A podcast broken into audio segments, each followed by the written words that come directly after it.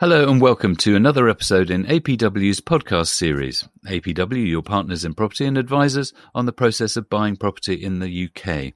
Today is our monthly mooch around the market, and with me to discuss what went on in the property market last month in May are APW property experts Stuart and Callum Williamson.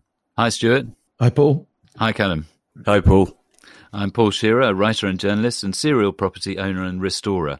Stuart celebrated his 100th episode of his weekly market roundup market wrap, available on the APW YouTube channel. That episode went out in May, uh, which is the month we're talking about. Uh, you're now up to 103, is it, Stuart? Uh, 103 this week, yes. Uh, so it's also available as a podcast. So if you haven't listened to it, um, do have a go. On a podcast, he sometimes refers to charts, so you have to imagine those if you're just listening. But uh, if you watch it on the YouTube, you can see the charts. Uh, so Stuart, what was it that caught your eye in May? What uh, did you glean from your weekly market wraps? I mean, really, it's just an ongoing situation where you have the mismatch between supply and demand, and you know that has been exacerbated by obviously the ongoing you know, situation in Ukraine, which is creating the energy crisis again, that is pushing up the cost of living. And coming out of China, we have logistical issues because of that, because of the, the COVID going on over there. So all these things are making it harder to get the goods to build property, which means that the there's a lesser amount of property being built than there should be, as we've discussed before. There should be 300,000 new properties a year, and this year we haven't even hit half of that. And so, consequently, there's a shortage which is pushing up demand and it's pushing up rents as well, which is leading to a situation where there's too many people chasing too few properties to either purchase or rent. And that is the current situation in the UK. It's interesting, isn't it, that global economic impacts and how they affect the UK economy, they have direct effects, like you say, supply chain problems for building materials, which is delaying the uh, process of building new homes. But then you've also got uh, economic uncertainties, which certainly the war in Ukraine is going to be creating uh, as we go forward. And it also has a direct impact on the cost of living crisis, which hasn't gone away and, and doesn't look to be going away anytime soon with the inflation rate as it is. Uh, but we'll be coming on to that. As we were recording last month, uh, the Bank of England was putting up the interest rates to 1% and published its bi monthly inflation report. Uh, just skimming through that, they mentioned obviously the economic consequences of the Russian invasion of Ukraine had started to be felt globally. And this was slowing the GDP growth in the UK. Euro area GDP was expected to grow only a little in 2022 quarter two the outlook for Central and Eastern European countries had worsened, and their currencies had depreciated relative to the US dollar since the MPC, that's the Monetary Policy Committee's last meeting. Partly reflecting the strength of their trade linkages with Russia, Ukraine's economic output was expected to decline materially as a direct consequence of the war, and the Russian economy was also expected to contract significantly this year. I mean, the prediction business, Callum, it's not a great industry to be involved in at the moment, is it? Uh, no, it's not. I mean, it's difficult. It's you know, it's very difficult for people to say. I mean, I think you know, as, a, as an example, looking back at the start of COVID, I remember um, reading some figures. I can't remember who they were from, but they said that there would be a, I think it was a twenty three percent fall in house prices um, due to the market closing, and and obviously we we ended up with one of the highest growth 12 months we've seen since 2007, you know. So I think it is very difficult to predict, but um, at the moment, certainly everything seems to be suggesting, you know, inflation's going up, interest rates are going up. So most things seem to be pointing in, in the same direction at the moment. But Stuart, you think that even with this uncertainty, it's it still comes down to that supply and demand economic algorithm uh, affecting UK property. Yes, it's very much a case of you know, there are other factors in play. You know, I was talking to a client earlier on today, and he was saying that he's from out Norfolk way, and they were trying to do some get get some property developed, and the local council gave him planning and permission, but the people in charge of drainage um, said, "Well, you can't do this because we have no idea of what effect these houses will have on the water table with all their you know building going on, and then they're living there afterwards." So we're not going to allow this development to happen. You know, so there's many other things that are creating the housing shortage, not just the ones I've discussed. I guess environmental situations arising that we would never have thought of before that are becoming more important. You know, you look at the problems with energy, that's going to lead to energy being created in other ways. How is that going to have an effect on supply and demand? So really, there's a lot of demand and very little supply, and that's not going to change in the short term. We're not going to be having a crash, but have a soft landing. I mean, Savills just came out this week with their latest report. They believe house prices might fall by 1%, and that's across the board. So that's looking at some areas that will not fall at all, and in fact will go up, which is where we should be buying, and those areas that are overvalued that will go go down a little bit. But after that, they're saying you know, 2023 should be flat and up towards the end of the period. 2024, 25 going up further. So no, it's a case of we're in a good a good situation from a buyer's perspective. We're in a bad situation if you're a first time buyer or someone without much equity to put down. We'll be talking a, a bit more about reports across the board, uh, but just picking up on inflation first. Again, they're talking about this 40 year peak in inflation. Um, expected to rise, this was from the inflation report, expected to rise around 9% in April and to increase further in subsequent months, averaging slightly over 10% at its peak in 2022 quarter four.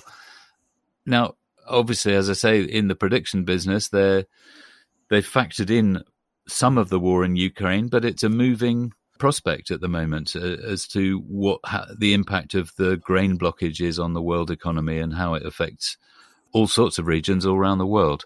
What do you think, Callum? Uh, sobering reading in the inflation reports.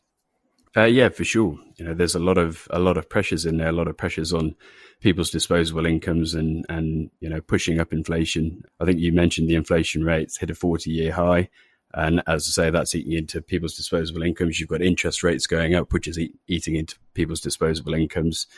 Um, you know, and it's coming on top of the energy prices and continued uncertainty, as you say, with food supply and the, and, and energy supply still. So I think there's a lot of people worldwide, you know, but we're talking about the UK um, struggling to en- make ends meet. And I think from a, from a landlord perspective, that's something you're going to have to think about. You know, are people still going to be able to pay their rents? Are they going to be able to pay their bills? And what situation will that put you in as a property owner and investor? And these are just more things you need to sort of factor in and, and make sure you're doing your reading or, or listening to good podcasts or people's market wraps, whatever it may be. Well, that's right. In the City Watches, we've been following your PIE, the population, infrastructure, and employment. And certainly it's the infrastructure and employment that give uh, good prospects for a city or an area going forward. And you can be looking very closely at what kind of employment is being generated in a particular region as to whether your uh, rental prospects are going to be supported uh, going forwards. But on a lighter note, uh, with this 40 year inflation rate, in the Daily Mail, they published an article which looked back to uh, what was going on the last time inflation was over 9%. So that was 1982. Um, what was going on for you, Stuart, in 1982? They were the glory years. I mean, 1982, ah, man. Yeah, Nostalgia is not what it used to be, is what they say. No, for sure. That's it. I mean, we didn't need to go to the gym because the phones were so big. By the time you lifted it to your ear, it was the equivalent of being in the gym for an hour. Because it's just the way it was. Phones were bricks in those days, but it was a, you know, it was Margaret Thatcher at her worst, selling off the the council houses, causing this huge mismatch that we've got now.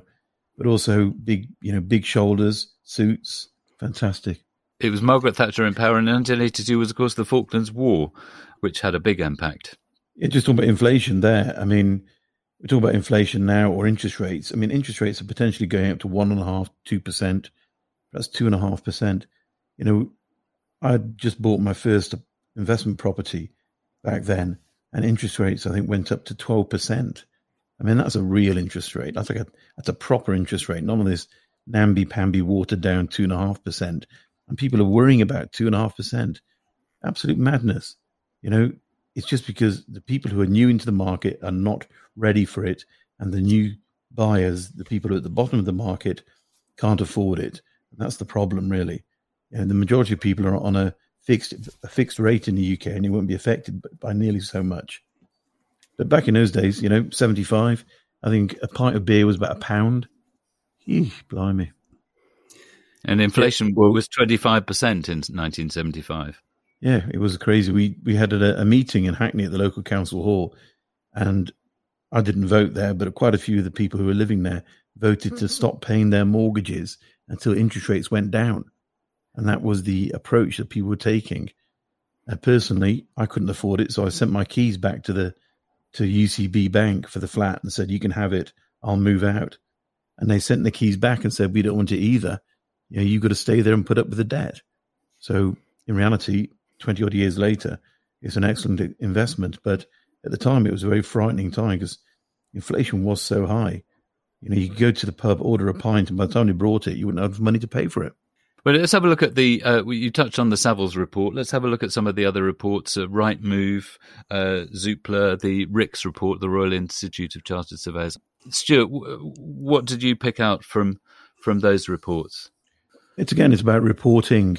You know how it is done. You know, Sunderland was reported as being one of the best places in the UK to buy because it gave you the best rental yield. I think it was up near eight and a half, nine percent.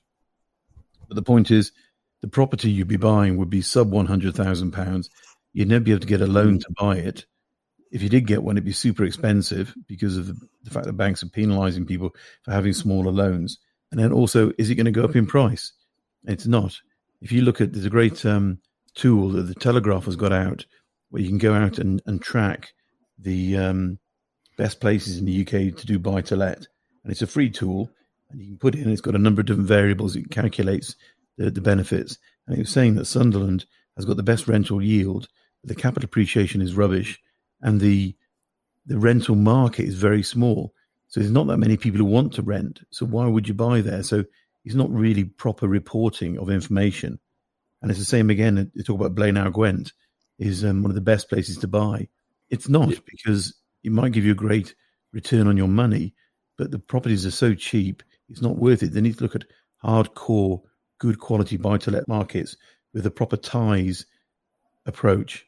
And so Sunderland is doing very well. Blaenau Gwent is going to probably do very well, but you know it's not for the real market person. So any research should always be taken with a pinch of salt. I had a look at the Telegraph, and uh, you know you don't want to mention names, but there's a lady writing for them who just three years ago was writing for one of the airline magazines. And I'm not sure how much property research goes into airline magazine writing, but not very much and now she's writing for the major newspapers in the UK. That doesn't seem like good good research to me. What do you think, Callum? Anything from the reports that caught your eye? Yeah, I think firstly, just on that tool that Stuart was talking about, that Telegraph uh, tool, it is it is a very good tool. If we can maybe put the link in the description or, or something like that, you know, it highlights all the areas, the best yield, that sort of thing. But as Stuart says, you know, you've got to dig deeper into the data. Just because something's got a great yield doesn't mean it's a great investment. And I think we're going to talk about it in, an, in another podcast, yield. But from from the um, the reports, I pulled out a couple of points I thought were quite interesting. I mean, firstly, the interest rate rise and, and inflation doesn't really seem to be dampening people's motivation to move. We're still seeing a lot of people moving, and the figures to back that up: uh, buyers contacting agents, so people buying, is uh, is up 31% on normal which is pretty massive. But then compared to last year, it's down 14%. So maybe we're not as hot as we were this time last year, but it's still running pretty high at 31% above normal. Again, the most growth was in, in the top end of the market. So three, four bed houses, I think up 3.9% in the month, um, which is pretty big. And uh, one, one figure I thought was quite interesting. Now average house prices are up £55,000 higher than they were pre pandemic. And if you compare that to the two years prior to the pandemic, house prices went up six thousand pounds. So we've got fifty five thousand in the past two years versus six in the two years before that. Yes, I saw that in the right move as well. The popularity of the two to three to four bed family houses. So the race for space is still there, but I get the feeling that probably people are retreating from some of the more remote bits of the countryside and heading more towards the suburbs. But uh, it just that's just a feeling on my part as as to that's what makes most sense in the current environment. Uh, but I don't know. I could then drill through the figures to try and find figures that backed up that argument. But that's certainly what struck me when I read that two to three to four bed family houses being the most sought after. Last month, as well, there was the Queen's speech uh, when the government sets out its agenda for the coming session with 38 new bills announced. Was there anything people should look out for while they're doing researches into buying UK property that struck you from the Queen's speech? I'd say the, the things for property investors or property buyers would be the energy bill, the levelling up and regeneration bill, and the renters reform bill. What do those mean? The levelling up and regeneration is basically about trying to reduce the disparity between sort of uh, urban areas within the UK, and that's got rules like if there's been a, a, commercial unit empty for 12 months, they're going to try and force the buyer to sell it or to put, put something into it to try and sort of liven up high streets again. The energy bill is about moving towards this, you know, the carbon neutral promises. And then I think perhaps the most important for, for landlords would be the renters reform bill which I think is the would put an end to no fault evictions, which is in itself a good thing because it gives renters, a, you know, tenants a bit more security. But it also needs to be thought out properly about how they're going to do it because you know it may just result in landlords not wanting to rent out, which would further reduce supply, which is not what the government wants. So a couple of interesting things for investors. Any thoughts from you, Stuart? Um, the what the the leveling up situation. You know, it was a 100 days ago this week that they brought out the white paper. And since then, there's been nothing from the government about it. I don't think it's, you know, again, it's all smoke and mirrors. They don't really have the urgency to try and force these things through with the election on the horizon. So I don't think it's a, a thing to be concerned about at all. I think Callum's right about the reform bill is the most important thing. It depends as well with the levelling up. It's obviously something that's going to take time. They've announced cash for different regions through various funds. There's the High Streets Fund, there's the Towns Fund, and then levelling up money on particular projects. But those projects will take time to come through, so you won't necessarily see the impact on the ground. Uh, but it's something that's worth keeping an eye out for. That it's the sort of zoning that happens within the UK as to which areas are going to get a level of government support. But I don't think, as you say, Stuart, I don't think the it's going to be visible on the ground for a while. That's all we have time for this week. My thanks to Stuart and Callum for their expert opinions. Thank you, Stuart. Thank you, Paul. And uh, thank you, Callum. Thanks, Paul. And it's a goodbye from me. Next week, we're going to be looking at answering an APW FAQ, frequently asked question. How much do I need for a deposit? Until then, have a lovely day.